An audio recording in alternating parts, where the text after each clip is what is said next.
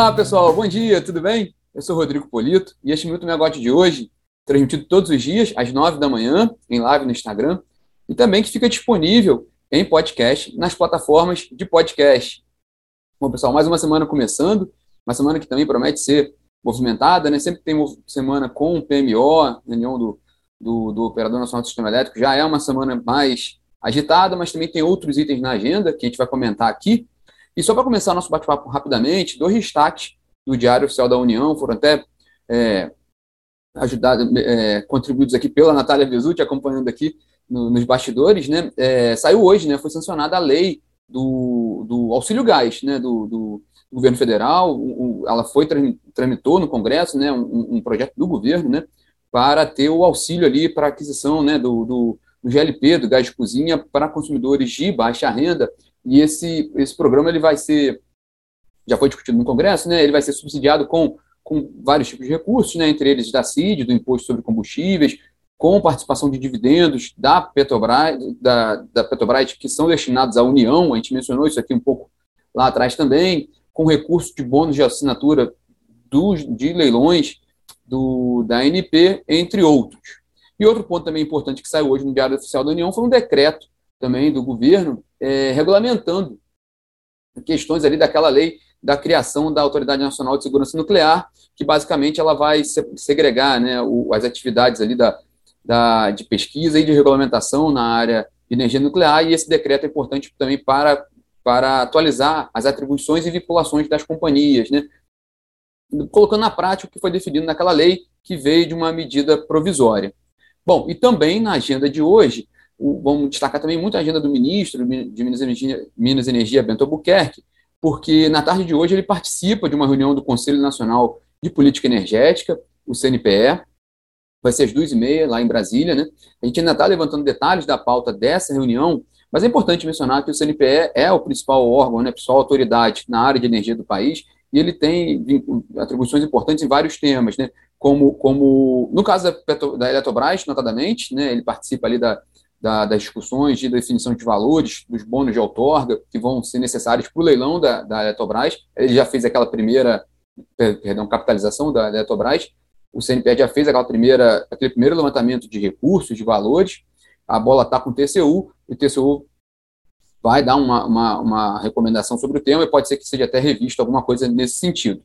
É, mas o CNPE tem várias atribuições, tanto no, com relação aos leilões de petróleo e gás, a gente vai ter um leilão importante no final do ano, do excedente da seção, da seção onerosa, de CEP e Atapu, no pré-sal da Bacia de Santos, mas o, o CNPE também tem importante papel ali, tanto na definição na área de biodiesel, com relação ao teor do, do biodiesel no diesel, e também para o Programa Nacional do Hidrogênio. É outro tema também que é importante na agenda do CNPE, ele já deu, já divulgou algumas diretrizes, mas, enfim, tem muita, muito tema importante que fica na, nas mãos do CNPE. Mas hoje pela manhã, o ministro participa aqui no Rio, no seu gabinete no Rio, com reunião, uma reunião com o André Araújo, que é o presidente da Shell no Brasil. E é interessante essa reunião, geralmente, essas reuniões não são, é, são mais uma, um encontro institucional, no qual a companhia apresenta seus planos para o país. É, não é esperado ser alguma grande novidade dessa reunião, no entanto, a Shell tem o que mostrar para o ministro de Minas e Energia. Né? A companhia ela é a segunda maior é, companhia em produção de óleo e gás no Brasil, na casa de 450 mil barris de óleo equivalente por dia, só fica atrás da Petrobras.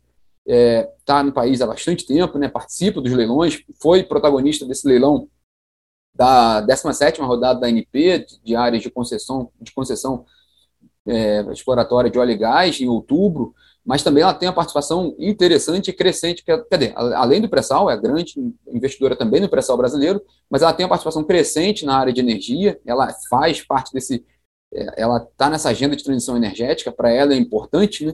E ela fez recentemente um, um, anúncio importante na área de energia no Brasil também. Ela, ela tem interesse na área de energia elétrica, claro, e ela divulgou né, um plano para investir, um plano de investimentos da ordem de 3 bilhões de reais na área de energia no Brasil, até 2025. Bom, tenho que apresentar para o ministro, né? E ela também está inscrita para esse leilão que a gente comentou aqui, né? Desse, da, da, do segundo leilão do acidente da sessão onerosa, no fim do ano. Ela é uma das 11 inscritas também. É, uma, uma notícia nova da Shell de hoje também, lá, lá de fora, a companhia anunciou a compra de uma, de uma comercializadora de energia na Austrália, é, na área de varejo mesmo de energia, e que atende 185 mil consumidores na Austrália. É um passo importante da Shell nessa área de transição energética. Ainda nesse cenário de empresas, trazendo dois destaques né, é, que, aconteceram nos, que aconteceram nos últimos dias. Um foi da Eneva. Né? A Eneva ela firmou um acordo de cooperação com a Servitec para avaliar o desenvolvimento de um terminal de regasificação de gás natural liquefeito no porto de Itaqui, em São Luís, lá no, no Maranhão. Bom, o acordo ele depende, claro, de, de avanços nessa avaliação para, de fato, o desenvolvimento de um terminal e também de licenças ambientais necessárias para esse tipo de negócio. Mas é interessante esse passo. É, algumas vezes a gente já tem comentado aqui o que, que, a, o que, que a Eneva tem feito, principalmente na área de buscando nacionalizar mais sua operação. Ela é muito forte no, no Maranhão, no, na Bacia do Parnaíba, mas ela tem buscado mesmo crescer no mercado brasileiro de gás natural. O, o porto de Itaqui ele é interessantíssimo, né, do ponto de vista logístico. É, destaques lá de exportação de soja, milho, mas também importação de combustíveis, de diesel, de gasolina. É um porto importante e pode ser um, um, um ativo importante ali para a Eneva. É, por falar em Porto, também um último dado lá de semana passada, né, da sexta-feira passada, a Petrobras. A Petrobras ela venceu o, a licitação para o arrendamento do, do, terminal de combustíveis lá no Porto de Santos.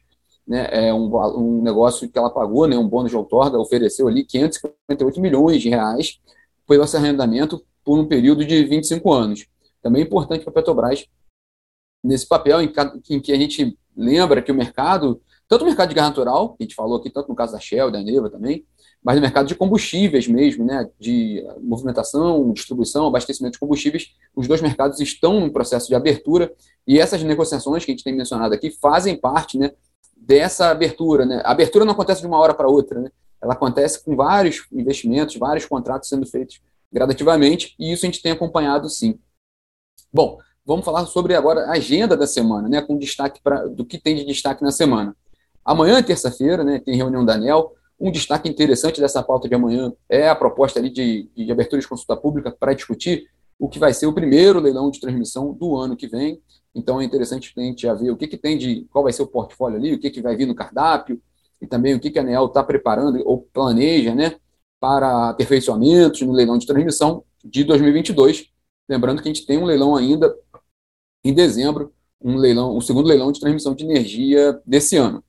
Na quarta-feira, a Pressal Petróleo SA, a PPSA, faz um, um, um, fórum técnico que ela costuma fazer geralmente anualmente, geralmente nessa época do ano mesmo, fazendo atualizações sobre o, o, os contratos que ela, que ela coordena. Ela é o braço ali da. Ela representa a União, né, os interesses da União nos contratos do pré-sal, nos contratos de partilha de produção do pré-sal. Então, ela, vai, ela atualiza esses dados, principalmente em relação a volume né, de, de óleo da, da União e também com relação ao quanto que isso pode gerar de recursos, né, de arrecadação federal. Então, é um, é um evento importante na quarta-feira. Na quinta, ainda um pouquinho de petróleo, só lembrando que tem a divulgação do plano de negócio da Petrobras, né, o dia de investidores da Petrobras, reunião de investidores, na quinta-feira, em que ela vai apresentar seu plano de negócios para o período 2022 e 2026. No mercado já vem sendo comentado alguns, algumas informações né, do que pode vir nesse plano, é, possivelmente um, um, um aumento na, na, previsão de investimentos para os próximos anos em relação ao plano 2021-2025, divulgado no ano passado, e também a expectativa de que continuará tendo um foco no pré-sal. Mas a gente comenta, quando chegar lá no dia, a gente fala um pouco mais sobre esse assunto, né? dá para detalhar bem mais esse, essa questão, porque vai ser o primeiro plano de negócios de longo prazo da Petrobras já sob a gestão do general Joaquim Silvio Luna. Né? A Petrobras hoje ela ainda, é, ainda trabalha com o plano de negócios aprovado no ano passado, na gestão do Roberto Castelo Branco, né?